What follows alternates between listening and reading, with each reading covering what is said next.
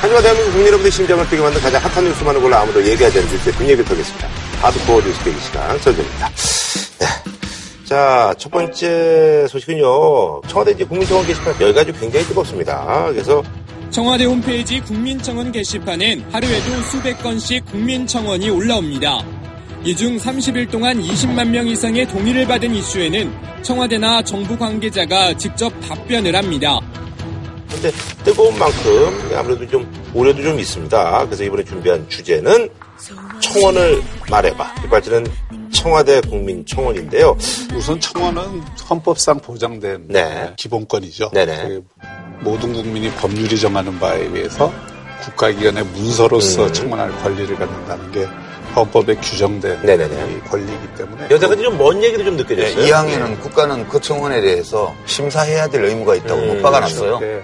네. 근데 보통 청원이라 그러면 네네. 국민 대의기관인 국회가 있기 때문에 음. 국회를 통해서 청원을 하는 게 이제 일반적인 음. 얘기죠. 우리나라뿐만이 아니라 뭐 독일이나 음. 스코틀랜드 같이 청원 제도가 잘 발전한 나라도 의회를 통해서 주로 많이 하는데 특히 이제 입법 청원 경우에는 아하. 입법권이 국회에 있으니까 국회에 입법 청원을 낼 때 소개 의원을 통하죠. 음. 우리나라의 네. 경우에 네. 이제 정부 차원에서는 그동안 국민권익위원회에서 2005년에 신문고 제도를 도입을 해서 음. 국민권익위원회가 정부 내에서는 청원을 받고 배분하는 역할을 그동안 음. 해왔습니다. 이번에 네. 새로 이제 그 청와대에서 청원을 직접 이제 받는 형태로 이번 정부에서는 이걸 적극적으로 활용을 하기 시작. 그렇죠. 지금 이게 이제 신문고인데 현대판. 네. 그렇죠, 그렇죠. 신문고라고 치면 음. 옛날 같으면 대궐 앞에까지 와서 쳐야 되는데 그렇죠, 그렇죠. 지금은 집에서 핸드폰으로 뭐 음. 그냥 다칠 수 있는 거예요. 그래서 음. 빵빵 소리가 20만 번 나면 한 달 안에 네네. 아 이건 중요한 사안이구나. 그래서 음. 대궐에서 누가 나와가지고 답을 하는 거죠. 그래서 이게 건수가 쌓이면 뭐 대통령이나 대통령의 참모들이나 뭐 각부 장관들 누군가가 답을 해주도록 지금 규정을 만들어 놨으니까 이게 일종의 논의적인 성격도 가지게 됐죠. 와, 신난다. 가서 건수 올리자. 이래서 20만 넘어가면 답변한대. 뭐라고 답변 하나 들어보자. 이렇게 된 건데 왜 청와대로 몰릴까? 음. 딴 데들이 잘 안 받아주니까 그렇지 뭐. 그 뭐 안 받아준다는 것보다도 이거 자체가 어, 청와대로서는 굉장히 중요한 이벤트로 음. 기획을 했고 또 그렇게 지금 시행을 네네네. 하고 있다고 봐요. 그러니까 백악관에 지금 청원 사이트를 뭐 벤치마킹했다. 라고 얘기를 하더라고요. 네. 원래는 이게 오바마 대통령이 네. 2011년에 위더 피플이라고 해서 네. 행정부의 수장이 직접 국민들과 소통하는 음. 방법으로서 기획이 된 거죠. 그리고 일정하게는 그게 효과를 봤기 때문에 트럼프 대통령도 지금 하고 있고 네. 국민청원 제도를 청와대에서 공식화해서 네. 이거를 하다 보니까 안 그래도 촛불 운동에 의해서 정부의 그 성격이 아무래도 예. 창출했다 네. 이런 평가가 있는데다가 과거 정권이 국민들과 소통하는데 좀 네. 미흡했다는 평가를 받고 있으니까 이 정부는 자기 목소리를 잘 들어줄 것이다 해서 이 청원을 엄청나게 지금 올리고 있는 거죠. 그렇죠. 그 점이 중요한데 음. 얘기해도 안 들어줄 것 같으면 사람들이 얘기를 안 해요. 살기 바쁜데 굳이 거기 가가지고 글 남기고 이렇게 안 하거든요. 그렇죠. 근데 일단 요구를 수락해 줄지는 모르겠으나 일단 내가 뭘 요구하는 거를 들어주긴 한다 최소한. 음. 그렇게 되니까 무슨 말이든 할 말이 있으면 가서 일단 하고 보는 거죠. 아니 그래서 이제 뭐 사실 이제 그 뭐 제한이 없다 보니까 그래서 재밌는 것들이 많아요. 그래서 뭐 11월 10월 올라온 거는 저 문재인 대통령님이 여자 연예인들과 좀 인증샷을 너무 많이 좀 촬영하는 게 아니냐. 그래서 요거 좀 금지해달라. 그래서 뭐 전에도 노무현 대통령 그렇게 찍지 않으셨는데 뭐 이런 얘기도 좀 있었고. 귀여운 정원 네. 그리고 이제 뭐 이건희 회장 생사를 좀 확인해달라. 내가 좀 주식 투자를 하려고 그러는데 이게 지금 좀 어, 내 입장에서 좀 굉장히 궁금하다.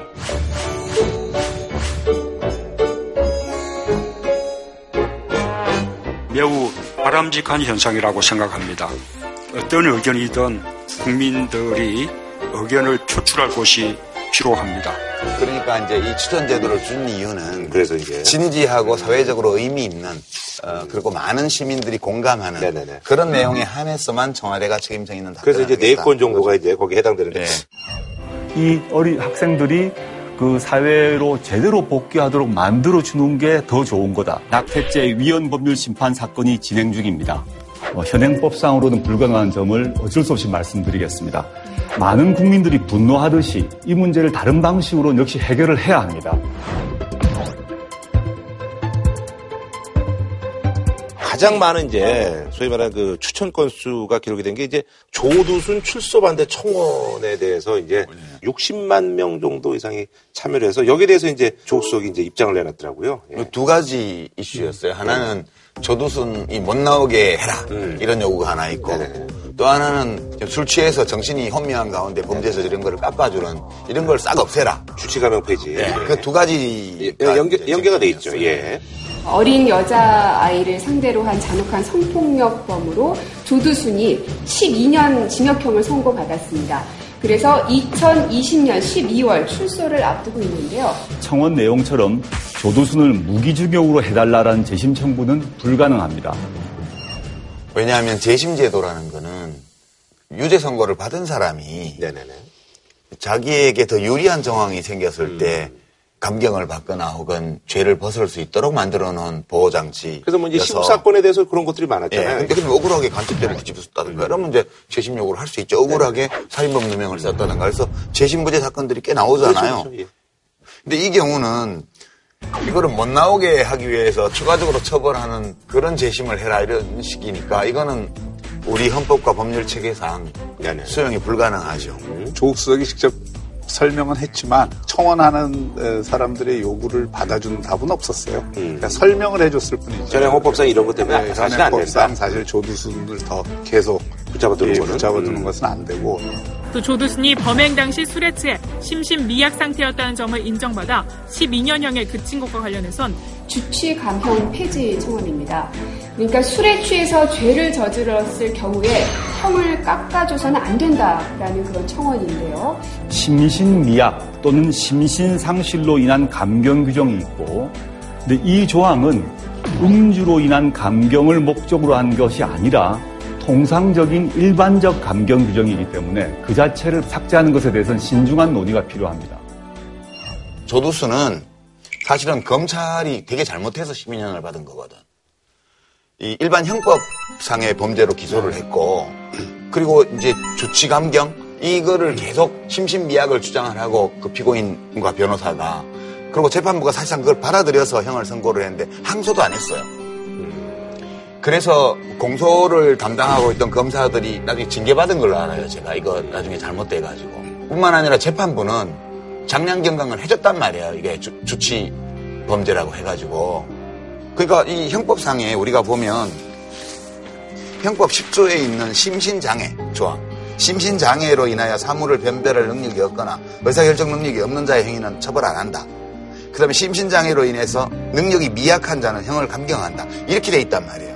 이게 술 취해가지고 술 먹고 했다고 주장을 하면 만취 상태라서 기억을 잘 못합니다. 뭐 그럴 의사가 없습니다. 이렇게 얘기를 하면 심신이 미약했으니 범죄의 의도가 약하다고 보고 이걸 깎아준 거예요. 지금까지. 그래서 성폭력 특별법에는 이제 일정한 제한을 가해서 이걸 못 해주도록 해놓은 조항이 있으나 형법 일반에 이게 있단 말이에요. 그러니까 이거를 없애라는 거거든요. 심신미약 상태를 그 인정한 이 법, 그 취지가 있거든요. 그렇죠. 그러니까 이제 그 취지를 건드리지 않는 범위 내에서 성폭행의 경우에는 어, 이런 게 해당이 안 된다든지 이런 식으로 어떤 법률을 아니, 다른 사건도 술이 취해서 범죄를 저지른 걸 가볍게 봐주면 안 된다고 봐요. 음주운전은 술을 먹은 거를 가중처벌하는 제도예요. 네, 그죠? 네. 음주해서 사고를 나면 형사처벌을 해요. 네. 그런 것처럼 술 먹고 폭행하면 나는 더 심하게 처벌해야 된다고 봐요. 인사불성되게 술 취해서 뭐한 이거는 참작사유가 될 수 없다는 조항을 넣어야 된다고 봐요. 청와대 청원 사이트에 이렇게 많은 사람들이 와서 추천을 한 거는 이 요구 때문이에요. 근데 이 요구에 대해서는 조국 수석이 명확한 답변을 안 했어요. 그 하면 월권이라는 소리 나올까봐 그런 그렇죠. 것 같은데. 정책적인 판단도 필요하고 법률적인 뒷받침이 돼야 되는 사안은 국회로 가야 된다고 저는 그렇죠. 생각합니다. 네. 국회에서 해결해야 될 문제지 청와대가 지금 법률적 근거도 없는데 그걸 뭐 해결한다고는 할 수 없고 아니죠. 평론을 할 수도 없잖아. 아, 이렇게 네. 할수 있죠.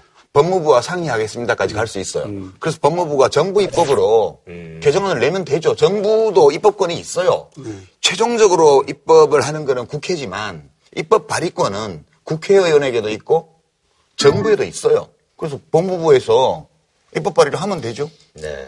그래서 이제 이 청원이 이, 이 어떤 방식으로 제기되고 어떤 방식으로 이게 해결돼야 되는가에 음. 대해서 이것도 한번 다시 생각을 해볼 필요가 있는 건데 사실 소통이라고 하는 것은 잘 들어주는 것만 해도 소통의 한 70%는 하는 거라고 봅니다. 근데 이제 문제는 청원이 제기됐을 때 이거를 답변하고 해결하는 주체가 청와대가 되는 거. 음. 바람직한가에 대해서 다시 따져볼 필요가 있어요. 왜냐하면 청와대 비서진이라는 건 대통령을 보좌하는 기능이지 거기가 문제 해결을 하는 장소는 아니에요. 그게 뭐 어땠어요? 아니, 저는 조금 문제가 있다고 봐요. 이게 청와대 비서진이라는 거는 국민들이 위임한 권력이 아니잖아요. 그건 대통령이 비서로서 뽑은 거고 그러니까 이런 문제에 대해서 사실 답변을 하려면 법무부 장관이 답변하는 게 맞는 얘기예요. 아니 장관도 어차피 대통령이 임명한 사람인데. 아, 그거하고는 다르죠. 행정부라고 하는 게 국민이 위임한 건데 그 위임의 통제권을 법적으로 갖고 있는 사람들은 국무위원들이에요. 아니 근데 네. 제도상 따지면 그렇게 음. 볼 수도 있을 텐데 대통령한테 청원했는데 대통령 참모가 바로 대답하는 것도 나쁘지 않다고 봐요 저는.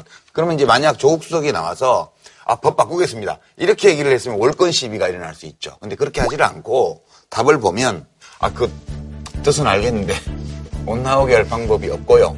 여기까지잖아. 그 대신에 이 건에 대해서는 이 사람이 다시는 범죄를 저지르지 못하게 확실하게 관찰을 하는 방안 정도 얘기해 준 거예요. 이거는 뭐 굳이 이걸 뭐 법무부 장관이 이런 문제 답할 필요는 없죠. 민정수석이 제도가 이렇다는 걸 대답을 한 거고. 이런 지적에도 불구하고 청와대 쪽에서는 뭐 국회에서 민정수석을 불러도 예. 민정수석은 굉장히 예민한 이슈들을 다루고 있는 자리라고 해서 안 오잖아요. 아, 구주석이요. 예. 네? 그런데 조 수석이 사실 뭐 이게 스타 마케팅 하기는 딱 좋은 인물 아니에요. 20만 넘은 그 청원 주제가 다 법 관련 주제다 보니까 제가 연속으로 하게 됩니다. 앞으로 안 했으면 좋겠습니다.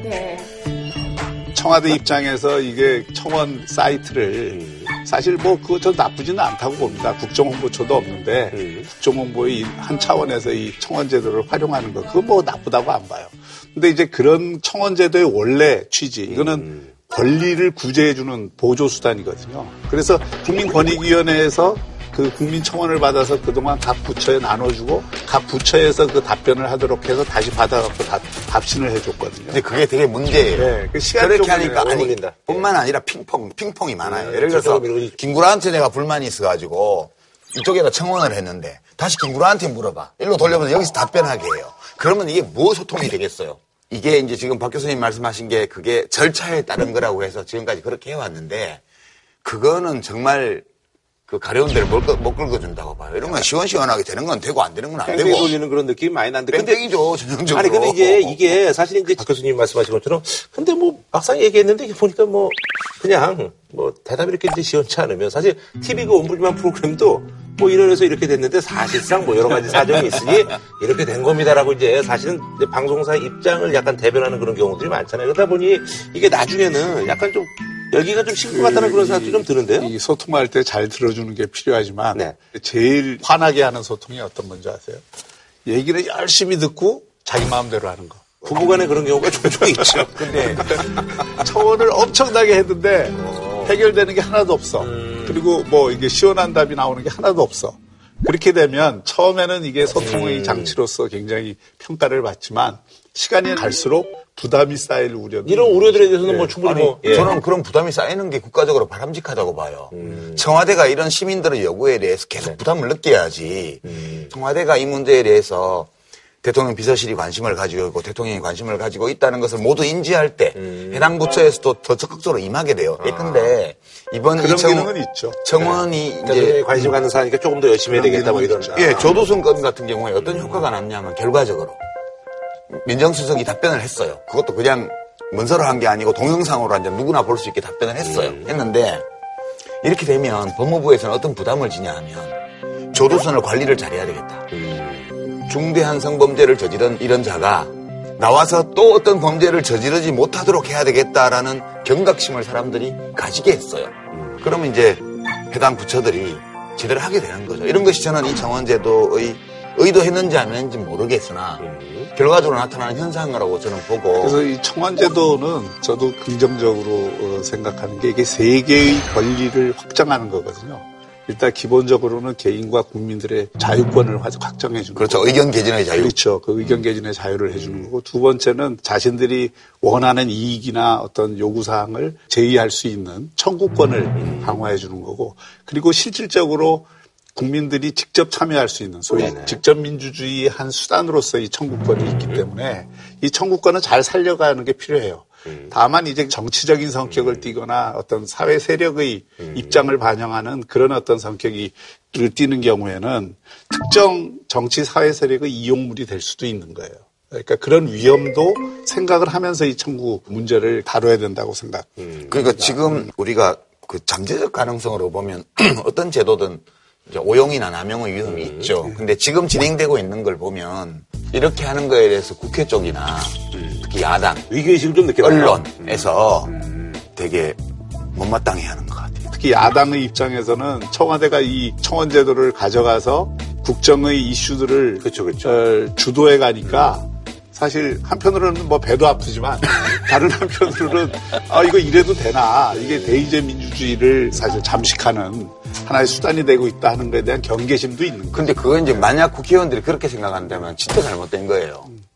그거는 자기 잘못을 남 탓하는 거예요. 음. 국회가 빠릿빠릿하게 좀 해가지고 움직여 봤어 봐요. 국회 홈페이지에 청원 사이트도 만들고 그 다음에 뭐 몇 건 이상 되면 국회의장이나 사무총장이 나서 답변하고 그다음에 각 정당들에게 질문 나눠줘 갖고 맞아요. 예. 이렇게 했으면 이렇게 안 되지. 사실 이 기능 하라고 있는 거거든요. 이준 작가님, 야, 니들이 잘했어 봐. 그럼 이렇게 되나. 그렇지. 그리고 언론에서도 굉장히 통쾌해 하시는 것 같아요. 근데 국회에서 청와대 방송 장비 구입 예산 삭감한 거를 포함해 가지고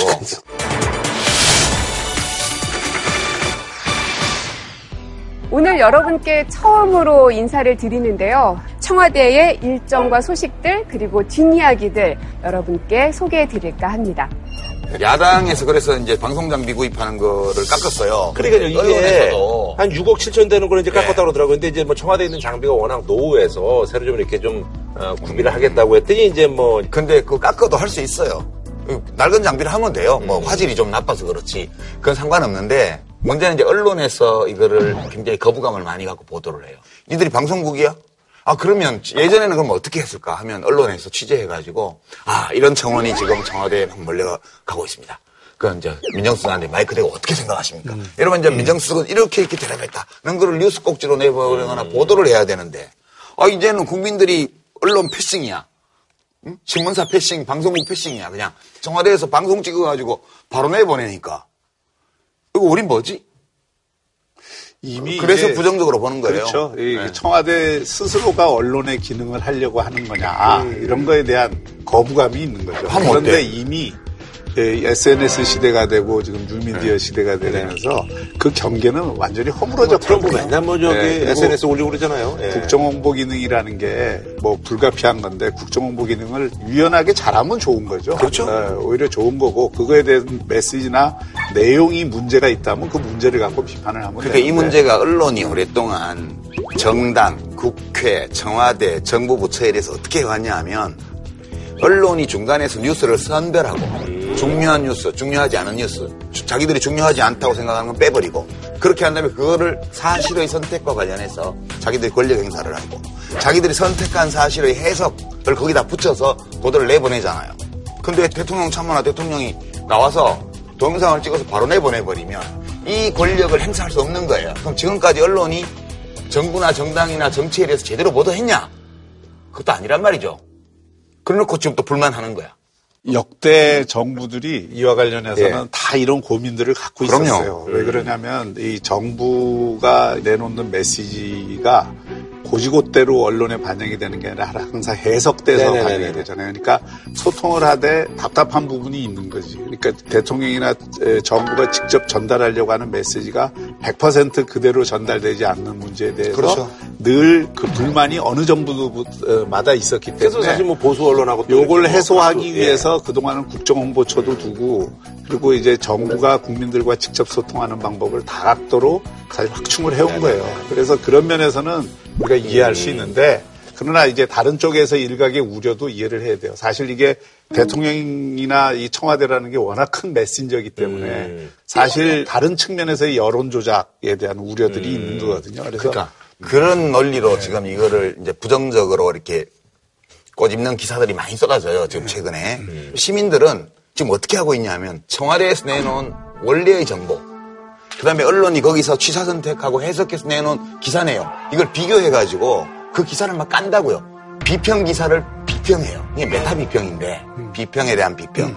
이 시대에 살고 있기 때문에 지금 언론사들은 그거를 정부나 대통령이 국민들하고 직접 소통하는 걸 못마땅해 할 게 아니고 그 현실에서 자기들의 기능을 하면 돼요. 제대로 된 비평. 중요한 사실을 선택할 때 제대로 선택하고 그렇게 선택한 사실을 해석할 때 제대로 해석해주고 이 역할을 하면 되지. 그것을 정부나 청와대가 넓혀 나가는 거에 대해서 이거 대의민주주의를 위협한다든가 뭐 직접 언론 기능을 하려고 한다든가 이렇게 까는 거는 자기 이익에 그... 경도된 그렇게만 볼 수 없는 게 국민들에게 이 원 정보를 제공해 줘야 그렇죠. 되는 그 기능을 확장해야 된다는 데는 동의하면서도 대통령 권력이 워낙 강하기 때문에 음. 대통령 권력을 활용해서 하는 일에 대해서는 자기 제한성을 둬야 된다는 원칙이 굉장히 중요한 거예요. 청와대가 국민들하고 전부 그러면 직접 소통을 할 테니까 니들은 비평이나 해라. 이거는 또 바람직한 태도는 아니라. 그렇죠. 네. 다만 니네는 비평이 해라 그런 뜻이 아니에요. 네.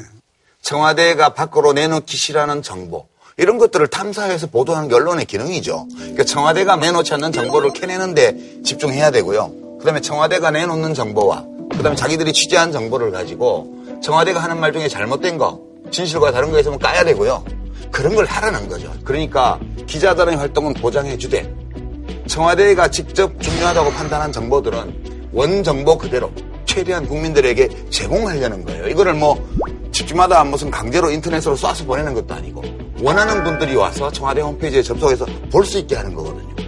무슨 문제가 있죠? 예, 거기까지는 네, 문제가 없어요. 네, 뭐 수석들이나 대통령 참모들이 나와서 음. 국민들에게 직접 브리핑하는 이거 자체를 못마땅하게 여기는 거는 음. 저는 특권 의식의 발로라고 봐요. 기존의 언론이나 혹은 여야 정당 국회의원들의 특권 의식의 이 표현이다. 그렇게 봐요. 그래서 이제 뭐 두 분은 아 이런 건 내가 좀 한번 좀 나도 이제 뭐 자연인이니까 음. 청와대 국민청원 게시판에 뭐 두 분도 이제 올릴 자격이 되시니까 예. 뭐 저도 그렇고 뭐 다 해당이 되는데 뭐 올리고 싶은 뭐 청원이 있으시면 뭐 어떤 게 있어요? 저는 청와대에서 올리는 건 행정부가 할 수 있는 일을 음. 올리는 게 제일 좋다고 생각하고 제가 전문가 스포츠를 네. 좋아하는데 아, 예.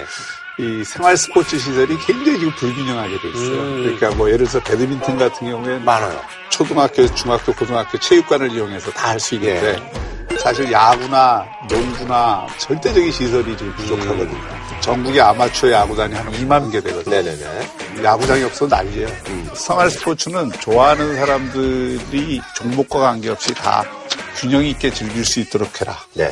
스포츠에 관심이 많으시고. 네, 아니, 네, 관심도 많고 또. 어. 즐기고. 네, 즐기기도 하고. 그럼 만약에 이게 이제 뭐 예를 들어서 한 30일간에서 한 20만 건 되면은 이거, 이거는 어떤 분이 나오셔서 이렇게 다른 문체부 장관이 답변해야 그 답변할 수 있죠. 얼마인지. 네. 그리고 이건 정책적인 사안이기 때문에. 음, 요거는 뭐 법률적인 네. 사안이 아니라. 음. 저는 국공립 유치원이 부족한 게 되게 큰 문제로 돼 있잖아요. 네네네. 네, 네. 더 질려면 돈이 되게 많이 들거든요. 돈 별로 안 들이고도 할 수 있는 방법이 있어요. 그 아동수가 자꾸 줄어서 초등학교 교실 좀 있으면 이제 중학생 교실도 남아 돌게 될 거예요. 네네네. 빈 학교 교실을 어린이집 유치원으로 만들라는 거예요. 여기 일부 지역들은 시범실시로 유치원을 하고 있는데 무지무지하게 반응이 좋아요, 부모들. 아. 목마른 시민들에게 물이 돼줄 수 있는 음. 이런 정책들을 하시라는 청원을 넣으면서 대표적인 사례로 그러니까 이렇게 되면 국공립 유치원 어린이집이 되겠죠. 네. 이러면 고용 창출 효과도 있고요. 부모들도 좋아하고요. 다 좋아할 거예요. 네. 실제 올려볼까? 예, 한번 해보세요. 올려보세요. 예. 그 부분은 뭐 그냥 워낙 네. 또 예. 잘 아시니까. 진짜 녹화 끝나고 어. 집에 가서 이따 밤에 한번 나도 네. 한번 정원 게시판에 실명으로. 누가 알아요? 뭐 30일간 한 20만 건 이상 될지 또. 대박. 아, 한번 해볼게요. 어.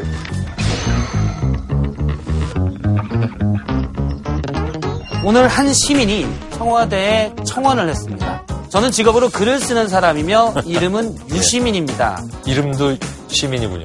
최근에는 부업 삼아 방송 일도 조금 합니다. 오늘 뭐 하여간 새삼 알게 된 것은 유시민 작가의 방송은 부업이란 사실. 전업으로 하는 사람보다 부업을 더 잘하시니까 부럽긴 합니다. 물리적 시간도 꽤 많은 것으로 알고 있습니다. 예.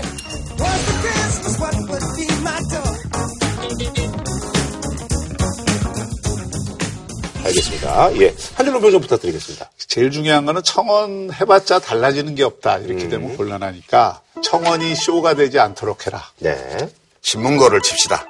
네. 이번 주제는요, 아, 경기국회가 이제 마무리됐습니다. 근데 야권은요, 각종 의혹, 통합 이슈 이런 걸로 아주 조용할 날이 없습니다.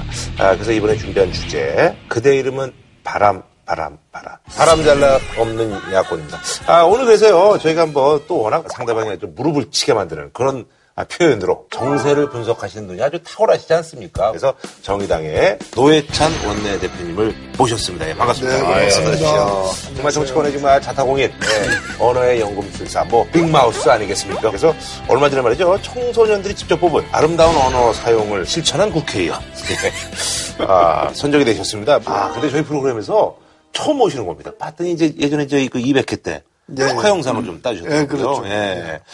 네, 썰전이 어느덧 200회가 되었군요. 정말 축하드립니다. 그리고 우리 유시민 작가님, 근데 이제 썰전은 오디오 비디오가 다 나가니까 비디오에 너무 신경 쓰고 있지 않는가. 아, 오늘도 보니까 저 유 작가님한테 관심 많으시다. 어이, 머리 스타일을 내리셨네. 뭐 이러면서 이제.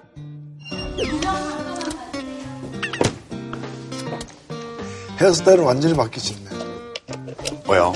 아, 오늘 내렸어요. 매, 매주, 매, 아, 매주. 매주 조금 바꾸시더라고요. 예. 아, 그렇죠. 예. 아니, 저는 그 헤어스타일 바꾸는 분들에게 대해서 굉장히 이제 경외감을 갖고 있죠. 왜냐면 그 바꿀 만한 헤어가 있어야 되거든요. 그게 스타일 바꾸려면은 그만한 헤어를 가지고 있어야 되는데 우리는 이제 양적으로 주로 헤어를 따지는데 아니, 근데 저 의원님 근데 예전부터 이렇게 뵈니까 그래도 유지는 좀 하시는 것 같은데 이렇게 아, 예. 급격히 나빠지고 이러시진 않은 것 아, 같아요. 그렇죠. 그게 네. 이제 지속 가능한 헤어. 하기 위해서 굉장히 힘듭니다. 예. 좀 인연이 있으시죠? 아, 그렇죠. 동문이시죠, 고려대학교? 예, 예. 아, 그저 오래 전부터 잘 알고 있는 사이고요. 음. 또 우리 유 작가님이야 뭐, 그 전에 노유진이라고 팟캐스트를 동업을 몇년 해가지고. 팟캐스트 팟- 계열의 팟- 썰전? 아, 노유진. 아. 그 방송은 지금 이제 안 하시는 거예요? 내가 여기 예. 와 있으니까. 아, 그래요? 네. 아니, 그러나 근데 노 대표님 그 소식은 지난번에 저 국감에서 그 예, 이제 예. 수용시설 그런 거 이제 말씀하시면서 아 주 진짜 알기 쉽게 그 신문지 이렇게 깔으셔가지고 거기서 이렇게. 두 장 반. 예. 그 신문지 두 장 반입니다. 두 장 반 정도 되는데요. 제가 이걸 좀 실제 내용을 전달하기 위해서 한번 보여드리겠습니다. 제가 한번 누워보겠습니다.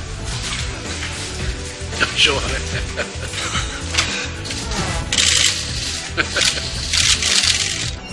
한번 저 평소 법무부 출신임을 늘 잘. 법무부의 많은 보호 양육을 어. 예. 받으셨죠, 왕년에? 제가 뭐 단연간 법무부의 보호와 관찰하에 고락을 함께 했고, 예, 법조 가족입니다. 무상급식도 많이 드시고. 어, 아니 근데 그래서 이제 그때 이제 국감에서 파트가 되고 나서 이렇게 본인 이름을 이렇게 검색하는 장면이 예. 아, 그게 사실은 셨어요. 예. 제가 오전 질의 때 이제 수용시설과 관련된 질의를 하고 네. 점심을 밖에서 약속해서 먹고 이제 오후 질의를 하러 2시경 들어왔는데 음. 제 옆자리에 그 민주당 조홍천 의원이 있어요. 네네네. 조홍천 의원이 아 지금 뭐 난리 났다고 지금 아. 실검에 올랐고 막 이렇게 저보고 얘기를 해주길래 찾아보라 해서 제가 찾는데 뒤에서 사진 찍은 거예요. 아하. 찍고 마치 이제 퍼포먼스하고 들어와서 바로 검색한 것처럼 아하. 그 바로 검색해서 검색도 안 되는 건데. 몇 시간 지나갔는데 즉시 검색 만족해 하는 거예요 참. 거기도 언론에 예, 장단이 예. 있었구나. 네, 그래서 창작의 자유가 보장되는 나라니까 어허. 그러려니 했어요. 거의 인기를 먹고 사는 사람들은 연예인이든 정치인이든 자- 자기 이름 검색을 다 하지. 안 했어요? 안 하죠. 하잖아. 예. 근데 뭐. 그런 건 아니에요. 예, 예. 다라고 이제. 아니 근데 사실 이제 정세에 대해서 좀 여쭤봐야 될 것 같은데요. 국민의당 바른정당 뭐 이제 통합연대 움직임이 있어서 지난번에 이제 우리가 이제 유승민 네. 대표님도 이제 모시고 이제 저희가 이런저런 얘기 들어봤는데 그래서 뭐 워낙 안 대표님 그리고 유 대표님 의지가 강해가지고 이게 아주 뭐 척척 이렇게 좀 맞아 들어간 줄 알았더니 이번에 예- 예산안 처리 과정에서 의견 조율이 안 됐습니다. 그래서 이제 여기에 대해서 우리 이제 노 대표님께서 하, 역시 또 이제 에, 언어의 연금술사답게 에, 정책 연대가 아닌 불륜임이 드러났다 이렇게 이제 에, 말씀하셨어요. 그래도 뭐 예.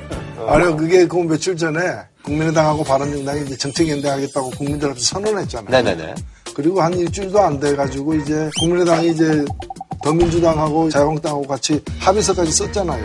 음. 예산안 처리와 관련된 바른정당 같은 경우에는 그 내용에 대해서 반대를 했고 강하게. 음. 그러니까 합의서에 사인까지 하고서 그 다음에 다시 바른당 찾아가가지고 이 합의한 데 대해서 사과를 했어요. 음. 그리고 다시 돌아와서 국회 본회의에서 이거 표결할 때는 또 반대 표결을 했어요. 음. 그러니까 어떻게 보면 원래 방앗간에서는 이 사람을 만났는데 음. 그 다음에 다시 돌아와가지고 뭐 동네 뒷산에 올라갈 때는 또 딴 사람을 만나. 그런 식이 돼버린 거죠. 그러니까 아. 어느 쪽이냐. 근데 또 아니, 대표님 쪽, 예. 한꺼번에 두 사람 이상을 사랑하면 안 되는 건가요? 예? 한꺼번에 두 사람 이상을 사랑하면 안 되는 건가요? 아, 가능하다는 걸 지금 보여주고 있잖아요. 아, 그렇구나. 예. 가능하다는 걸 보여주고 있 아니, 근데 저기 국민의당 바른정당 뭐 통합 얘기 계속 나오고 있는데 뭐 어떠세요? 개인적인 견해는? 일단은 국민의당 같은 경우는 특히 이제 그 당이 만들어지게 된 게 지난 2017년 대통령 선거에서 반문연대를 통해서 이겨보자라고 음. 모인 것이기 때문에 일단 선거가 끝났잖아요. 음. 그러니까 더 이상 의미가 없기 때문에 그 계속해서 저는 이게 유지되기 힘들다고 봅니다. 음. 그러니까 지금 유지되는 건 뭐냐? 갈 데 없으니까 일단은 있는 거죠. 음. 일단은 뭐, 바깥은 지금 12월 달. 갈 데가 없어. 예. 아니, 임시로 일단은 있는 것이지만은 아. 정당이 모이게 된게 음. 같이 10년, 100년을 함께 하기 위한 어떤 정체성을 중심으로 해서 음. 모인 게 아니었기 때문에 언제 어떻게 흩어지냐만 남아있다라고 보는 거고 만일에 조기 통합이 실현된다면은 아마도 그건 바른당도 마찬가지일 테지만은 일부가 각각 떨어져 나가고 아. 완전한 통합은 안 되겠죠. 그런 말씀에서 국민의당하고 자유한국당 연대 가능성도 이제 말씀을 하시는 거죠, 그러니까. 예, 국민의당 주류들의 현재의 어떤 최근의 어떤 태도를 보면은 음. 결국에는 자유한국당을 지지하는 분들까지를 포함한 범보수 진영의 어떤 통합의 중심이 되겠다라는 그런 생각이 강한 게 아닌가. 음. 지금 저렇게 어, 망가질 대로 망가진 자유한국당을 아직도 지지하는 분들까지를 당장에 내 편으로 끌어온다기보다는 자유한국당에는 더 이상 정을 주지 않고 그러나 다른 당에 대해서도 지지할 생각이 없는 그런 이제 부동층 이게 한 최소한 20%는 된다고 보여지는데 신규 부동층을 끌어오기 위한 어떤 그런 포부까지도 갖고 있는 게 제가 볼 때 눈에 보이는 것 같아요. 음, 그건 지난주에 우리 유승민 대표 나왔을 때 물어봤더니 네. 맞다고 그러더라고요. 아니, 지난번에 우리도 한번 네. 그렇게 분석을 했었죠. 근데 그렇게 되면은 국민의당의 지금 평화연대 네. 호남 의원들 중심으로 모임은 어떻게 되실 거라고 보세요? 더불어민주당이랑 결합을 할 거라고 보세요? 더민주당이 이렇게 쉽게 문을 열어줄 것 같지는 않아요. 안 열어줄 것 같아요. 예. 분위기는 아. 예. 분위기는 지금 지지율로서는 문, 열어줄, 문 열어줄 이유가 없죠, 사실은. 아. 그러니까 내년 지방선거에서 네네. 만약 국민의당이 광주 전남북에서라도 음. 뭐 좋은 결과를 얻는다면 음. 다음 총선 때까지 그냥 갈 거예요. 근데 만약 더불어민주당이 압도를 하는 음. 결과가 나오게 되면 호남 지역구 의원 대부분이 매우 위태로워진다고 봐야죠. 음. 네, 그래서 지방선거 때까지는 한번 해보고 네. 그게 도저히 안 된다는 게 드러나면 이제 그 다음에부터는 고민이 시작되겠죠. 그런데 이제 지금 안철수 대표 뜻은 내년 지방선거 때까지 기다릴 수 없다는 거죠. 그렇죠. 네. 네. 지방선거 전에 어떤 식으로든 자기 변화를 깨해야 지방선거에서 명함이라도 내밀 수 있지 않느냐. 이게 그 안철수 네네네. 대표 입장이니까 당 통합이 아니더라도 선거연대까지는 해보려고 지금 하는 거 아닌가요? 예, 그렇죠. 그렇게 네. 보입니다. 보이는데 그런 의지와 실제 또 현실이 선거연대까지 성사시킬 것인지는 좀 딴 문제죠. 아니, 근데 그럼 저기 정의당은 지방선거는 어떻게 지금 준비하고 계세요? 예, 저희들 뭐 열심히 준비를 하고 있는데. 예, 저희들 뭐 마찬가지죠. 예. 저희들은 뭐 지방선거 그 자체도 중요하지만 결국에 다음 총선에서 음. 원내 교섭단체를 확실하게 만들어내기 위한 어떤 디딤돌을 지방선거에서 얻어야 되겠다. 아. 예, 그래서 지금도 출마자를 추리느라고 지금 정신이 없습니다. 아, 정신 없으실 그 정도로 굉장히 많으신 거예요? 아니, 그, 그 출마자를 만들어내는 일이 쉽지 않기 때문에. 정신이 없다. 네, 정신이 없습니다. 예. 최근에 여론조사를 예. 보니까 네. 정의당과 국민의당이 같은 지지율로 나왔는데 가장 최근 12월 8일자 네. 여론조사에 그럼 그 비결이 뭐냐 이런 걸도안 물어보세요? 그 비결은 다 알아요. 국민의당이 내려와서 같아진 거잖아. 예. 무시하지 못하시네. 아, 이거, 잘 모르시다면 다 알고 계시네. 아, 그거 처음 듣는 내용이지만, 네. 우리가 뭐 장사 하루 이틀 하는 게 아닌데, 딱 들으면, 아, 내려왔구나. 예. 아니, 그, 저기 자유한국당 그 원내대표 선출이 있는데, 이제 뭐, 지금 세 명으로 이제, 그래서 한석규 의원 나오셨고, 김성태 의원, 그리고 이제 홍문종 의원이 나오셨는데, 뭐, 어떻게 예상하세요? 이번 이 원내대표 선거는 홍대 비용의 싸움이다. 이렇게. 홍대 비용. 예. 그러니까 예. 결과가 나올 때 이게 방영되는 거예요. 네네. 그렇죠. 나오고 나서. 예. 찍어보세요. 예. 제가 볼 때, 어, 1차 투표에서는 아마도 홍 쪽이 음. 더 이제 무조건 앞설 가능성이 높다. 김성태 의원 쪽이. 예. 그렇죠.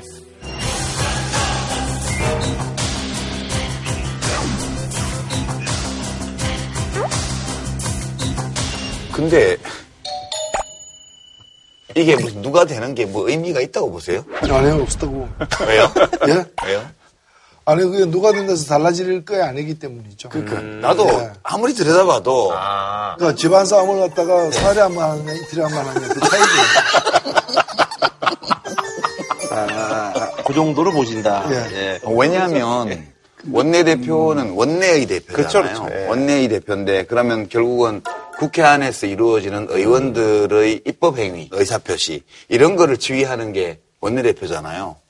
근데 이 세 분의 후보가 그런 거와 관련해서 정책적 내용이나 이런 것도 하나도 낸 게 없어요. 음. 친홍이냐 비홍이냐 중립지대냐 이것만 가지고 하고 있잖아. 음. 나는 좀 보면서 야 되게 한가하다. 그게 안타까운 점이죠. 네. 과연 그 홍준표 대표가 그립이 강해져서 더 홍준표 당으로 되는 그런 방식으로 지방선거를 치를 수 있느냐에 대한 문제 제기들이 당 안팎에 많이 있는 거거든요. 저는 이제 자유한국당 같은 경우에는 어떤 인물 개개인의 어떤 능력이라거나 뭐 어떤 철학 때문에 생기는 문제가 아니고 지금 정권이 교체된 게 아니라 저는 전 정권이 붕괴됐다 생각하거든요. 음. 여당에서 야당이 돼버린 게 음. 아니라 하나가 붕괴가 돼버리는 건데 음. 그 붕괴의 책임을 대통령 한 사람만 지금 지고 있잖아요. 음. 이걸 떠받쳤던 세력은 아직까지 제대로 사과도 안 했습니다.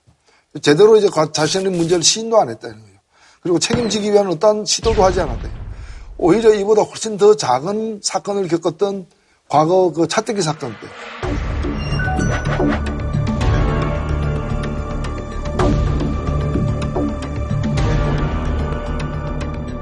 그 당시에 비상대책위원장이 박근혜 전 대통령이었잖아요. 그 당시 당사를 갖다가 국가에 헌납했어요. 예. 국민이 세금으로 만들어진 건데 이걸 제대로 자기들이 지킬 어떤 그게 없다는 거죠. 그래서 헌납하고 그렇게 하면서 국민들에게 잘못 시인하고 속죄한다고 뭐 그게 과연 속죄 다한 거냐 안 했느냐의 평가는 다르겠지만은 그래도 자신들이 할 만큼 하고 새로 출발하겠다고 한 거거든요. 최소한 신용이라도 했다 예, 이거죠. 예, 한 거죠. 네. 지금 뭘 했냐고요. 아무것도 안 해요. 아무거나. 친박 몇 사람 내보낸다고 해서 해결된 문제도 아니지만 그것도 제대로 안 한 상황이에요.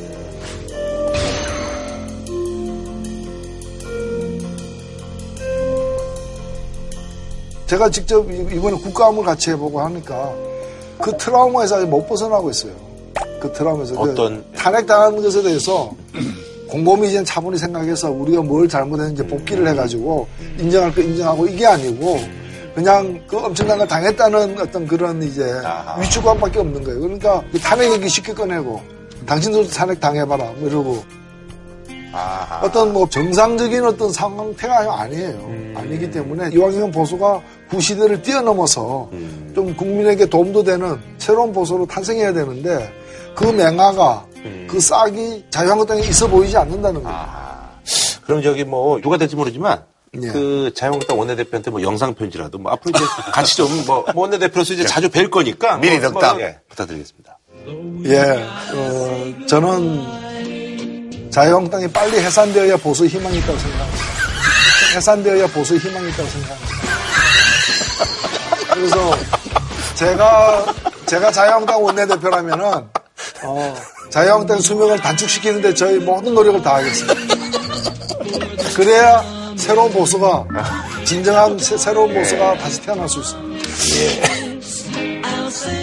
예. 그러면요, 국민의당 얘기를 좀 해야 될 것 같은데, 그 DJ 비자금 의혹, 이것 때문에 아주 뭐, 아주 시끄럽잖아요. 예. 그래서 이게, 이제 2008년 국감에서 이제 당시 이제 한나라당 그 주성영 의원이 예. 이제 DJ 그 100억 비자금 의혹이 있다라고 이제 그때 이제 국감에서 제기했는데, 요거의 제보자가 지금 이제 국민의당 최고위원으로 있는 박지원 의원이라는 예, 보도가 나와가지고 아주 뭐 지금 떠들썩하잖아요. 서로 지금 주장하는 바가 다 다르기 네네. 때문에 어떻다고 얘기하기는 힘들죠. 얘기는 음. 힘든데, 전후 맥락을 보면은 여러 가지 의문스러운 점은 많아요. 음. 2006년에 네. 안산시장 선거 등 지방선거를 앞두고 대검을 퇴직한 박전 최고위원이 이제 주승경 의원에게 음. 전달했다는 건데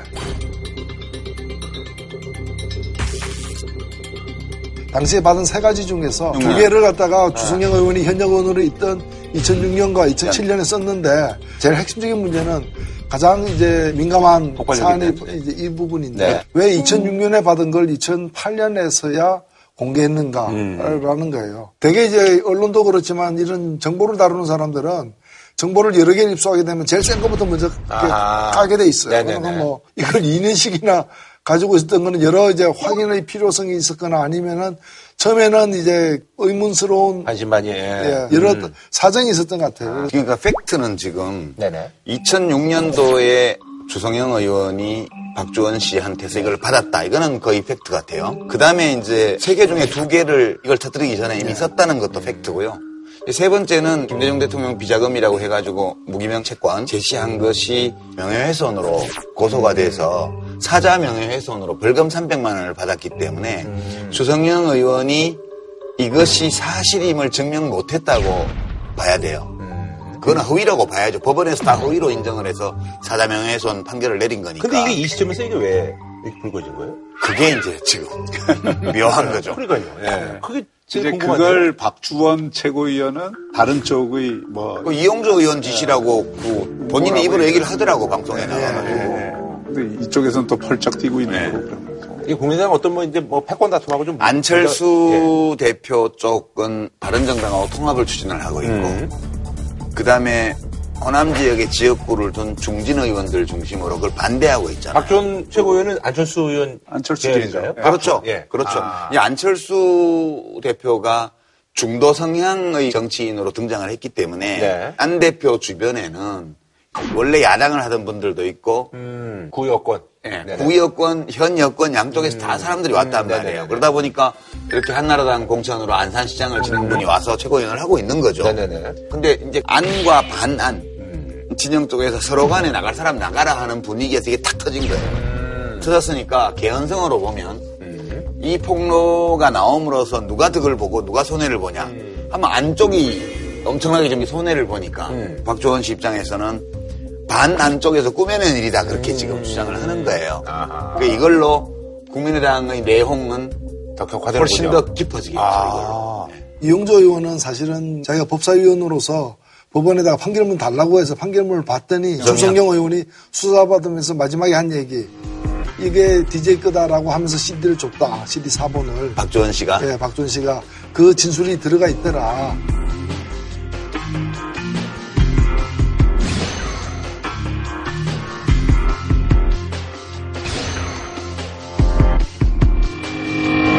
그래서 그것만 볼 때는 박준 씨가 아니라고 부인하고 있지만 다른 얘기가 있다라고 이제 얘기를 했고 자기가 이제 징계를 꺼내지 않았다. 징계 얘기는 딴 분이 꺼냈다. 자기가 군번이 그 최고위원 누구를 책임지도록 하자라는 얘기를 먼저 꺼낼 군번이 아니다라는 얘기까지도 음. 하더라고요. 어쨌든 이용주 의원이 판결문에 구해본 건 맞죠? 네, 그거는 본인이 얘기를 했어요. 그리고 판결문을 구해볼 때는 그 판결문에 누가 줬다는 게 다 있다는 제보를 받았겠죠?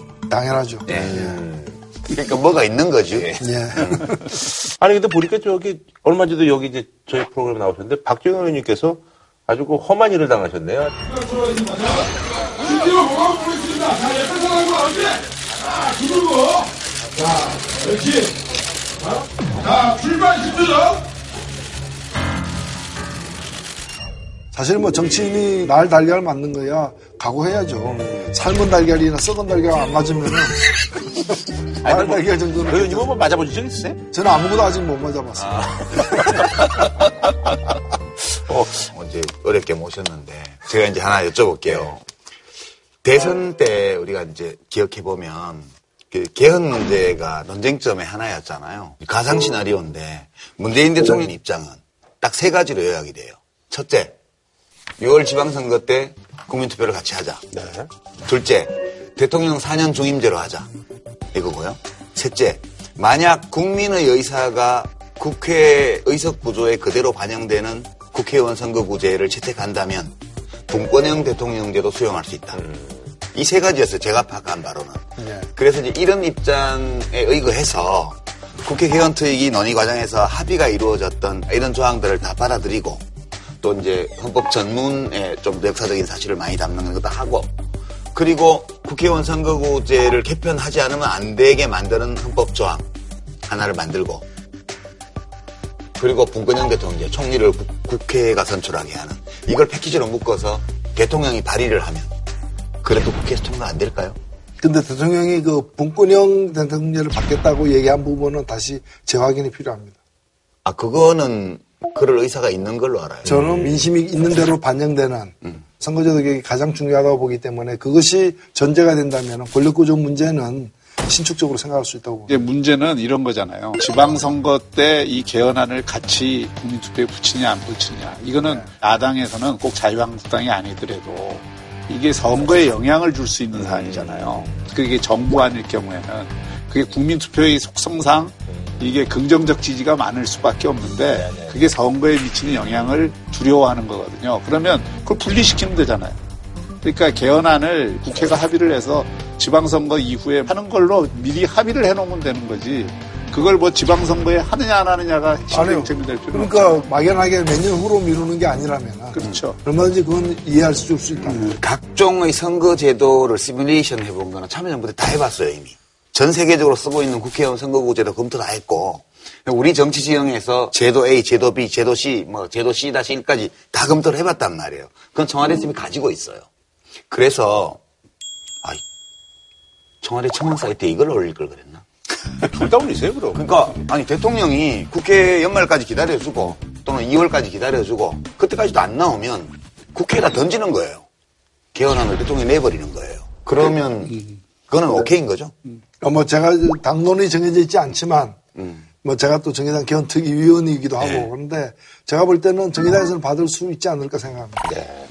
어, 뭐 이제 올해 이제 마무리 지셔야 되는데 올해 뭐 개인적인 뭐 소망 중에서 좀 이루고자 하는 뭐 소망이 좀 있으신가요? 개인적으로 궁금해서. 특히 올해 연말은 네. 작년 연말을 갖다가 연상케 되는 것이고 음. 1년 사이에 우리는 엄청난 변화를 네. 겪어왔고요. 그 작년 이맘때 들고 있었던 팻말이 손팻말 네. 그 추위 속에서 벌벌 떨면서 누구 태진이라는 게 하나 있었고 네. 실현됐단 말이죠. 예. 또 하나의 팻말이 있었어요. 예. 이게 나라냐. 이 물음에 대해서 자 이제 봐라 이게 나라다라고 얘기할 수 있는 날이 좀 빨리 오도록 하는 아... 우리 모두의 과제가 아닌가 생각합니다. 예. 굉장히 아름다운 언어로 표현해 주시네요. 뭐한 줄평좀 예, 부탁드리겠습니다. 예. 그 정의당의 당면 과제는 국회의원 선거구제를 바꾸는 것이다. 예. 화이팅. 화이팅. 음. 동의합니다. 저도 정의당이 더불어민주당의 우산을 벗어나서 음. 독자적인 목소리를 확실하게 제대로 좀 내기를 바랍니다. 예, 뭐 정의당은 우비를 쓰고 있기 때문에 우산은 필요 없습니다. 예. 저는 뭐 바람을 싫어하지 않습니다. 바람이 불어야 배도 또 빨리 갈 수 있는 네. 것이고요. 그래서 정의당은 기대합니다. 바람 불어 좋은 날. 예. 정의의 바람이 부는 그날을 기대합니다. 감사합니다. 오늘 나와주셔서. 네, 감사합니다. 고맙습니다. 자, 다음 소식은요. 요즘 뭐 트럼프 미국 대통령이 한 건 했네요. 예. 트럼프 미 대통령이 예루살렘은 이스라엘의 수도라고 공식 선언했습니다. 팔레스타인 무장단체 하마스는 지옥의 문을 열었다면서 대미 봉기를 선언했고 미국 내에서는 유대인 재벌의 승리라는 우려의 목소리가 나오고 있습니다. But today we finally acknowledge the obvious that Jerusalem is Israel's capital. 그래서 이번에 준비한 주제 오리엔트 특급 선언 트럼프 대통령 예루살렘 수도 선언 후 폭풍인데 예루살렘을 수도로 인정을 해야 된다. 근데 이게 지금 왜 문제가 되나? 이거에 대해서 많은 분들이 좀 궁금하십니다. 뭐 두 분이 설명을 좀 해주시죠. 예. 전 세계에 네. 유일신 종교가 세 개가 있습니다. 네. 기독교, 네. 이슬람교, 유대교거든요. 음. 근데 이 세 개의 종교의 성지들이 다 예루살렘 안에 그러니까요. 예. 그리고 3천 년 동안 음. 이 땅을 누가 차지하느냐 하는 문제가 오랫동안 문제가 되었던 음. 건데 지금 예, 이 시점에서 예루살렘을 어떤 한쪽의 손을 들어주는 네. 방식으로 하는 것에 예. 대해서 반발들이 있는 것이죠. 음. 그러니까 이게, 하, 이게 참 누구 노래죠? Imagine. 네, 존 레논. 존, 네, 존 레논의 노래 중에 종교 없는 세상을 생각해봐 그런 음. 가사가 있잖아요.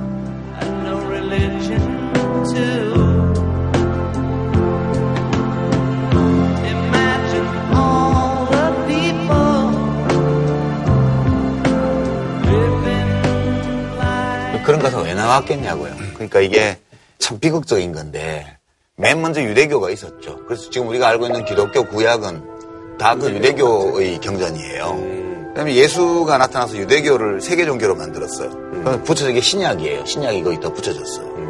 그리고 이제 예언자 무함마드라고 그래요. 무함마드가 자기를 최후의 예언자로 해가지고 이렇게 이슬람을 또 만들었단 말이에요. 그러니까 이게 다 족보를 따져가면 다 아브라함 자손으로 같은 혈통이니까 족보가 같으니까 다 예루살렘이 성질 거 아니에요. 그리고 이게 먼 옛날까지 올라가자면 음. 사울이 이스라엘을 통일하고 후계자가 다윗이고 우리가 잘 아는 음. 그 아들이 솔로몬이고 이때 네. 이스라엘 왕국이 만들어지잖아요. 음. 이게 기원전 6세기에 바빌로니아가 이스라엘을 침공을 해서 뿔뿔이 흩어졌다가 다시 오지만 이게 또 그리스에 먹히고 로마에 먹히고 그다음에 오스만 네. 제국에 먹히고 이렇게 했던 거예요.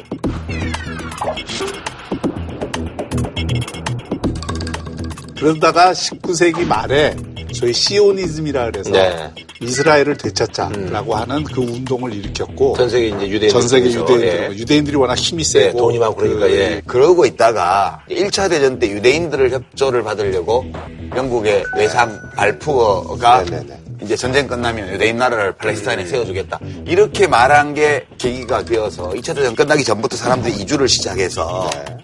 그러고 나서 2차 대전 끝나자마자 거기 쳐들어와가지고 일방적으로 팔레스타인을 점령한 거예요. 이 유대인들이. 그러고 거기 이스라엘을 건국을 해버린 거죠. 48년도에. 영국 정부가 불을 지른 거예요, 이거를 원래. 그때까지만 해도 예루살렘은 이스라엘 영토라기보다는 여러 민족들이 뒤섞인 이런 그런 아랍인들의 거주지였는데 거기를 다시 동서 예루살렘으로 일단 반 집어먹고 서 예루살렘을 그다음에 1960년대에 또 중동전쟁 저 중동전쟁 하고 나서 요르단에 속해 있던 동 예루살렘을 또 집어먹고 이렇게 해서 이스라엘이 점령을 해버렸어요. 실질적으로 지금 점령하고 있는 그런 점령하고 있죠. 예. 근데 이제 여기가 그렇게 복잡하니까 유엔 결의를 해서 음. 예루살렘은 어느 나라에도 속하지 않는 여러 민족, 여러 종교, 여러 국가의 사람들이 함께 이용할 수 있는 그런 지역으로 예리안을 이제 만들었고 그래서 어느 나라도 이스라엘이 수도라고 주장하는 예루살렘에 대사관을 설치를 안 한 거예요 유엔 네, 네, 결의에 네. 따라서 그래서 테라비브에 테라비브. 대사관이 다 있는데 트럼프 대통령이 미국 대사관 테라비브에 있는 거를 예루살렘으로 옮겨 음. 이렇게 한 거예요 지금 예루살렘 수도 선언이라는 게 음. 그리고 이게 1947년에 유엔 분할 협정을 보면 예루살렘은 국제적인 주권에 기속되는 지역으로 이렇게 돼 있어요. 그러니까 음. 개별 국가의 주권으로 아. 기속되는 게 아니라 네네네. 그래서 예루살렘을 수도로 지정하는 것을 프랑스 마크롱 대통령도 국제법 위반이다. 음. 이렇게 지금 이야기를 하는 것이죠. 음. 근데 이제 문제는 네네. 이스라엘의 역사적으로 현실적인 수도는 예루살렘이다 음. 하는 거를 미국 정부가 인정을 한 거예요. 음. 그래서 클린턴 대통령 이후 부시 대통령, 오바마 대통령까지 Jerusalem is still the capital of Israel. I will begin the process of moving the United States ambassador to the city Israel as chosen as its capital. Jerusalem will remain the capital of Israel and it must remain undivided.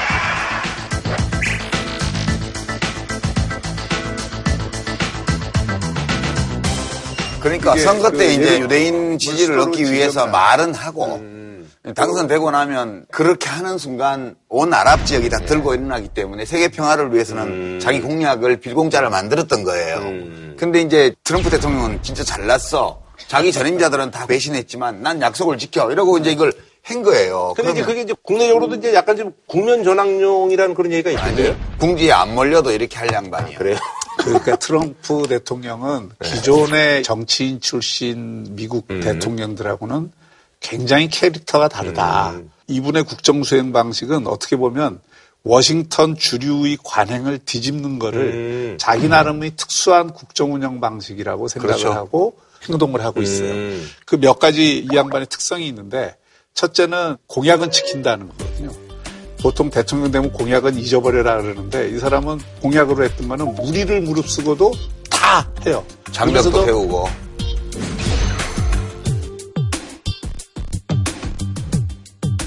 그게 당장은 욕을 먹더라도 나중에 재평가 받을 때는 큰 힘이 된다라고 보고 있는 것 같고 음. 본인의 입장에서 두 번째는 설마 할까 이럴 때 허를 찔러서 진짜 하는 거예요. 음. 이게 저는 트럼프 액션인데 카드놀이에서 트럼프 카드를 진짜 너무 많이 내놓는 거예요. 그래서 자기가 조커라고 어, 생각해. 비장의 카드를 예, 실제로 미국의 입장에서 보면은 외교적으로 굉장히 부담이 되는 그러니까요. 것이 틀림이 뭐 없거든요. 뭐 국무장관, 국방장관 다 반대하고 막 이렇게 되는데 그냥 그런데 마지막 노림수가 있어요. 그 트럼프 대통령은 이렇게 해서 위기를 조성하고 오히려 문제가 명확히 드러난 다음에 상대가 당황할 때 거래해라. 이게 트럼프식 비즈니스 그 음. 그 협상의 전술이거든요. 근데 누구하고 그러니까, 뭘 거래하려고 그러니까 이거는 평화협정이 지금 계속 지지부진하니까 그리고 이게 사실상 국제법상 이스라엘이 팔레스타인 지역을 점령하는 지역이거든요. 네네네. 그러니까 점령 지역의 주권을 이스라엘이 갖지는 못해요. 그러니까 지금 평화협정은 팔레스타인이 어쨌든 지금 자치지구에서 독립적인 국가로 인정을 받는 건데 동예루살렘을 팔레스타인 수도로 지정을 해줄 수도 있다. 이런 부분에 대해서는 열린 자세로 임할 수 있다라고 하는 문을 조금 열어놓은 거죠. 음. 근데 그 정도로 과연 아랍이 원하는 음. 평화협정이 체결될 거냐 하는 건 미지수. 아니 근데 그럼 헬릭터라고 말씀하셨는데 트럼프는 그래도 뭐 얻는 게 있지 않을까요? 뭐 얻는 자기 만족을 얻죠. 자기 만족이 겨우 그거예요? 어, 뿐만이 예. 아니라 지지층. 그러니까 아. 이게 트럼프 지지층 가운데에서 유대인이 차지하는 비중이 상당히 있어요. 그러니까 표는 얼마 안 되지만 네. 미국의 예를 들어서 유대인이 전체 국민의 2%밖에 음. 안 되지만 미국의 최상위 부호들 네. 중에는 이게 42%예요. 어. 그다음에 변호사 70만 중에는 약 20%가 유대인이에요. 그 다음에 학계, 예일대나 프린스턴 대학, 아, 하버드 대학. 학계 쪽은 뭐 어디를 불문하고 유대인들이 워낙 다 지배해요. 그러니까 네. 지식인 사회, 음. 경제계, 큰 손들 또는 영향력이 있는 사람들이 유대인 파워가 엄청나게 음. 세기 때문에. 그것도 있고. 그 지지를 받고. 반 이슬람 정서를 가진 유권자들이 트럼프에게 투표했거든. 반이슬람뿐만 아니라 외국인 혐오. 네네네. 그런 정서를 트럼프 대통령이 후보 시절에 적극적으로 부추겼고 그런 정서를 가진 사람들을 불러 모아서 대선에서 이겼잖아요. 네. 그러니까 그게 트럼프 자신의 정서이기도 하고 음. 그 지지층의 정서이기도 하기 때문에 특별한 계산 없이도 이런 행동을 할 수 있는 사람이라고 봐요 저는. 음. 정치적 계산이 있어서 또는 뭐 정치적으로 궁지에 몰려서 네. 벗어나기 위해서 그런 얘기들이 있는데 어. 이 사람의 캐릭터 자체가 이렇다는데 음, 원래 그냥 굉장히 네. 위험한 인물이에요. 음. 그러니까 시스템에 의해서 대통령이 개인적으로 결정하는 것을 함부로 하지 못하도록 묶어놓는 음. 특성이 미국 정치의 장점이라고 그동안 얘기했던 건데 이제 그 범위를 넘어서는 행동들이 지금 많이 나오니까 음. 미국 주류 사회, 특히 워싱턴 정치에 익숙해졌던 그 흐름에서는 굉장히 당혹스러운 거죠. 미국 민주주의 시스템의 위기라고 봐야죠 지금. 음. 이제 벌써부터 곳곳에서 시위가 벌어져서 음. 거기 이스라엘 군하고 충돌해서 사상자가 나오고 네네네.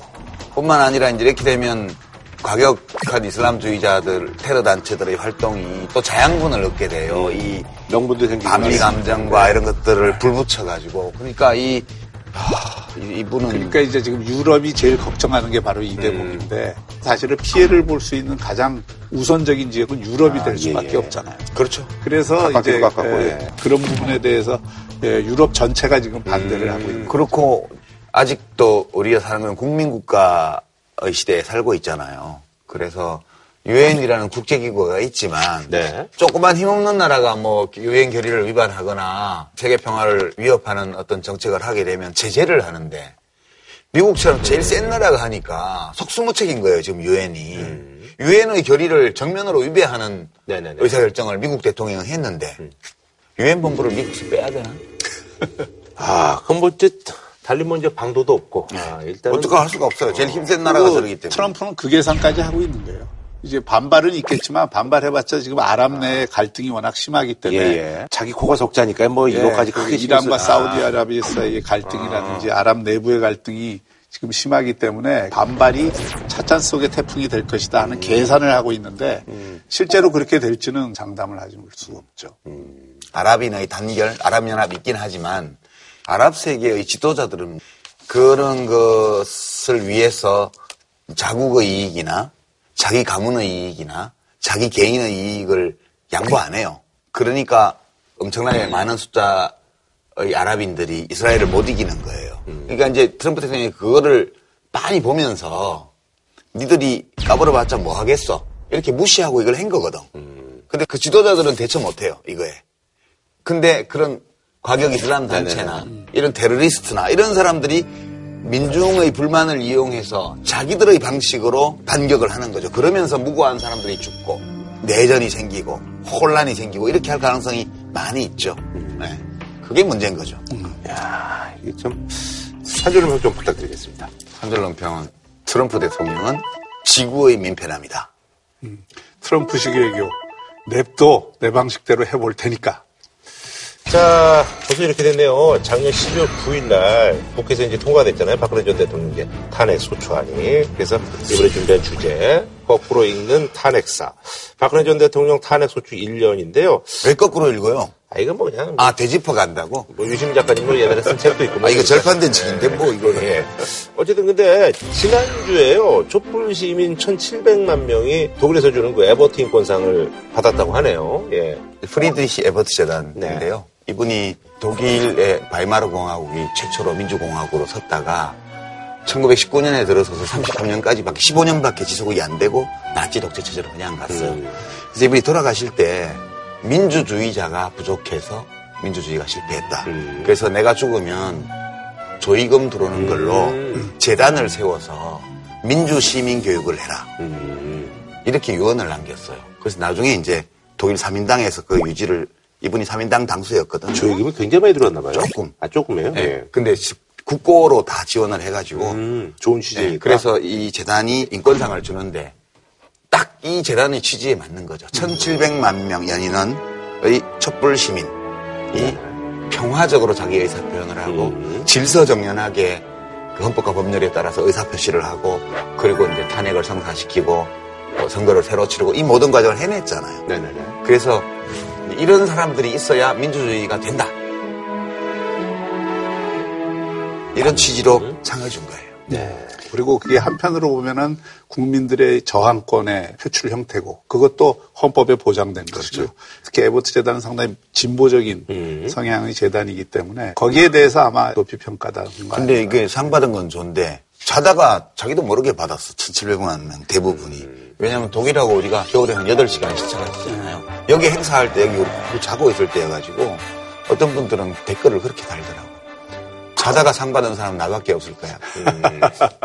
자, 어쨌든 그래서 이제 여당에서는 이제 아무래도 그 탄핵 과정, 100일을 예, 담은 탄핵백서를 발간했는데 탄핵백서 얘기는 사실은 한때 홍준표 대표가 많이 했었어요. 예.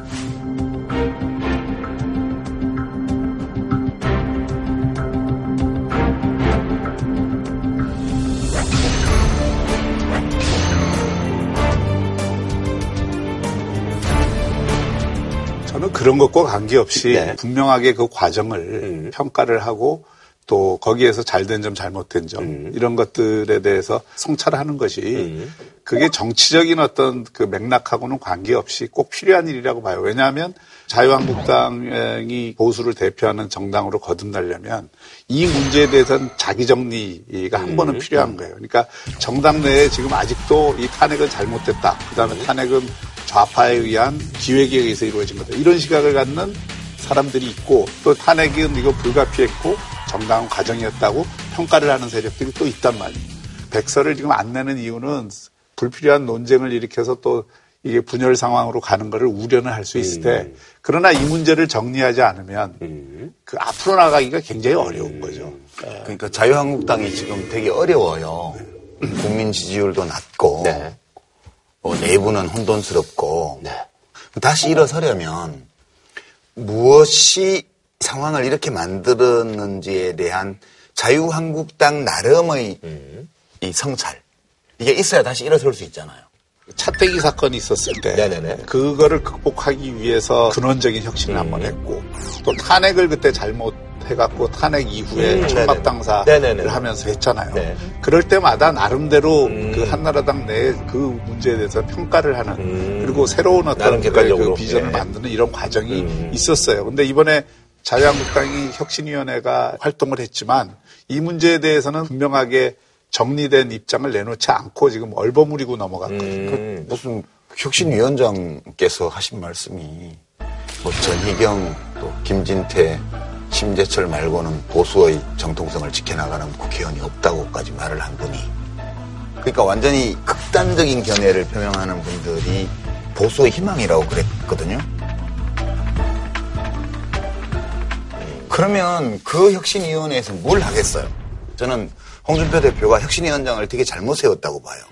내부에서 백서 만들다 보면 범보수의 공감을 받을 수 있는 결론을 도출해야 될 거 아니에요. 그 과정에서 논쟁도 좀 생기겠죠. 그렇지만 그걸 이겨내야 돼요. 그 논쟁을. 이겨내고 어쨌든 잠정적인 합의라도 거둬야 그 공감대를 토대로 또 앞으로 선거를 치르고 지도부를 세우고 당 제도를 정비할 수 있는 건데 이거를 못한다는 거는 자유한국당의 미래가 되게 좀 어둡다 저는 그렇게 봐요. 그 촛불과 탄핵을 가져온 과정을 복귀를 하면 그러니까 국민들의 손으로 뽑은 대통령이 한낱 사인에 의해서 음. 이 권력이 좌지우지되고 네네네. 인사가 이루어지고 음. 대기업들로부터 돈을 받아서 그걸 사적으로 음, 편취하고 그 편취하고 네. 이런 거에 대한 국민적 공분이 음. 그렇죠. 촉발이 된 거 아니에요. 그렇죠, 그게. 그리고 이걸 정치학적으로 보면 명확한 공화주의에 대한 배신이거든요. 음. 권력의 자의적 남용을 막자는 게 공화주의고 그래서 그게 국회에서 탄핵으로 음. 이어진 거거든요.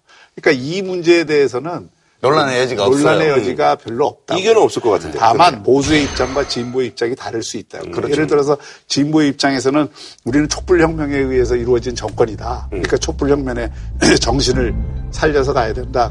이거를 보수 쪽에서 보면 굉장히 자의적으로 규정한 거다. 이렇게 그러니까 그러니까 지금 더불어민주당의 탄핵 백서는 그런 식으로 만든 예, 예, 예, 예. 네. 그러니까 그런 의미에서 오히려 보수 쪽에서는 직접 민주주의의 위험을 얘기하고 포퓰리즘적으로 가지고 가는 것에 대해서는 비판적 시각을 얼마든지 견제할 수가 있어요. 그리고 오히려 제왕적 대통령제로 대통령이나 청와대가 모든 게 중심이 돼서 국민들과 함께 직접 해나간다.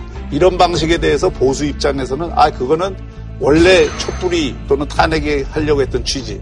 공화주의와 민주주의 원래 정신을 지키는 게 아니다. 그렇지. 그렇게 주장할 수 예, 있죠. 그렇게 네. 주장을 할 수 있고 그래서 오히려 상권 네. 분립에 맞는 국정 운영을 해라 이렇게 요구할 수 있는 거죠. 그런 것은 해볼 만한 논쟁이에요. 그렇죠. 그죠? 예. 네. 오늘이요. 박근혜 대통령 이제 그 재판이 있는 날인데 변호인 뭐 이제 다 사회만 있고 그래서 이제 국선 변호인들이 이제 한 다섯 분 이제 임명이 되셨는데 근데 이분들이 뭐 언론 보도에는 어, 그래도 굉장히 열심히 하신다. 예. 그래서 최순실 재판 가서도 이렇게 보고 또 박근혜 대통령이 워낙 뭐 만나주질 않으니까 그래서 박근혜 대통령 좀 알아야 돼서 뭐 박근혜 일기라는 책도 보면서 재판 준비를 열심히 하고 또 증인한테도 막 몰아세우고 그래가지고 뭐 사선 변호인이든 국선 변호인이든 변호인이라면 누구나 의뢰인의 이익을 위해서 최선을 다하는 그렇죠. 게 그게 윤리 규정에 맞는 거예요. 난 얘기인데 이런 것들은 기본적으로 변호인이라면 당연히 해야 될 일을 하고 있는 거다. 저는 이분들의 개인적인 어떤 신념이라든가 무관하게 음. 이 모습 자체는 저는 훌륭하다고 봐요. 음. 이렇게 해야지. 그럼 안 하려면 국선 네. 변호인 맞지 말아야지.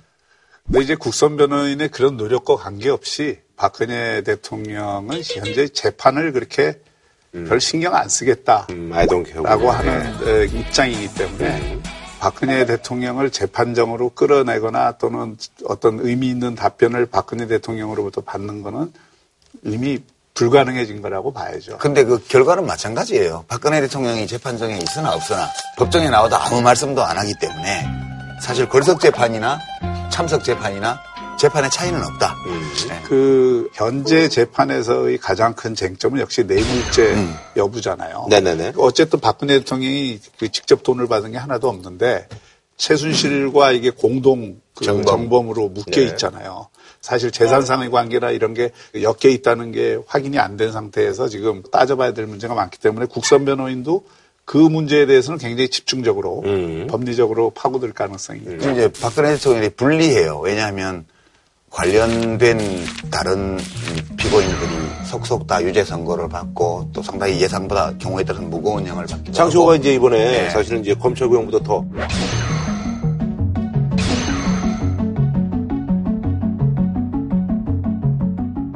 뿐만 아니라 네. 지금 국정원 특활비 관련해서도 뭐 어느 정도 드러난 것만 40억이 넘는데 그 돈 일부는 어디 썼다는 게 좀 나오지만 대부분은 사실 어떻게 썼는지 안 나오고 있는데 그거를 근데 최순실 씨를 줘가지고 최순실이 옷값이며 뭐며 뭐뭐 이렇게 박근혜 대통령 위해서 돈을 쓰고 다녔다는 사실이 확인된다면 그럼 사실 경제 공동체라는 말이 뭐 그게 누가 위에 있는 공동체든 뭐 평등한 공동체든 상관없이 사실상 최순실 씨가 박근혜 대통령의 개인 집사 돈으로 보면 정치적으로 보면 배우 조종자 뭐 이 비슷하게 되는 거는 또 확실해지잖아요. 그렇지. 그런데 그거는 네. 적어도 지금 재판까지는 이게 관련이 돼 있는 게 아니기 때문에 음. 지금까지 나온 사안들 가지고 뇌물죄로 박근혜 대통령을 규율할 수 있을 것이냐에 음. 대해서는 법률가들이 의견이 굉장히 갈리고 좀 무리한 부분이 있다. 지난주에 사실 이제 조금 화제가 됐던 게 장시호 같은 경우는 수사 도움이다. 뭐 이래가지고 뭐 아주 좋은 얘기도 뭐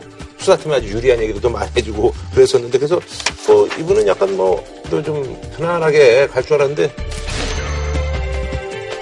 톤이 더 높게 돼서 법정 구속이 됐어요. 제가 생각하기에 네. 검찰이 당황했을 것 같아요. 그렇죠. 네. 검찰이 사실 이게 대표적인 플리바겐의 네. 결과거든요. 유죄 인정 협상 뭐 그런 유죄 인정 음. 협상을 해서. 형을 낮춰주는 대신 음. 이미 있는 네, 진술을 네. 엄청나게 많이 받았는데 네, 봐줄게 봐줄게 그리고 음. 재판에서 형도 낮게 때리고 재판부도 충분히 그걸 감안할 거야. 이렇게 하고 지금 많은 진술을 얻었는데 그리고 그날 또 옷도 잘 차려입고 왔더라고요. 기자회견 할 준비를 네. 다 했죠. 그날 또 옷도 잘 차려입고 왔더라고요. 기자회견 할 준비를 네. 다 했죠. 뭐 이제 멘트까지 다 준비했을 거예요. 비주얼 좋게 나와서 뭐 국민 여러분께 죄송하고 이런 얘기하고 뭐 선처해 주셔서 감사하고 뭐 아이 키우면서 잘 살겠습니다. 이런 멘트 하려고 나온 것 같은데 1년 6월 구형에 2년 6월 선고가 나왔으니까 음. 이거는 법원이 검찰한테 야단친 거예요. 음. 그렇죠.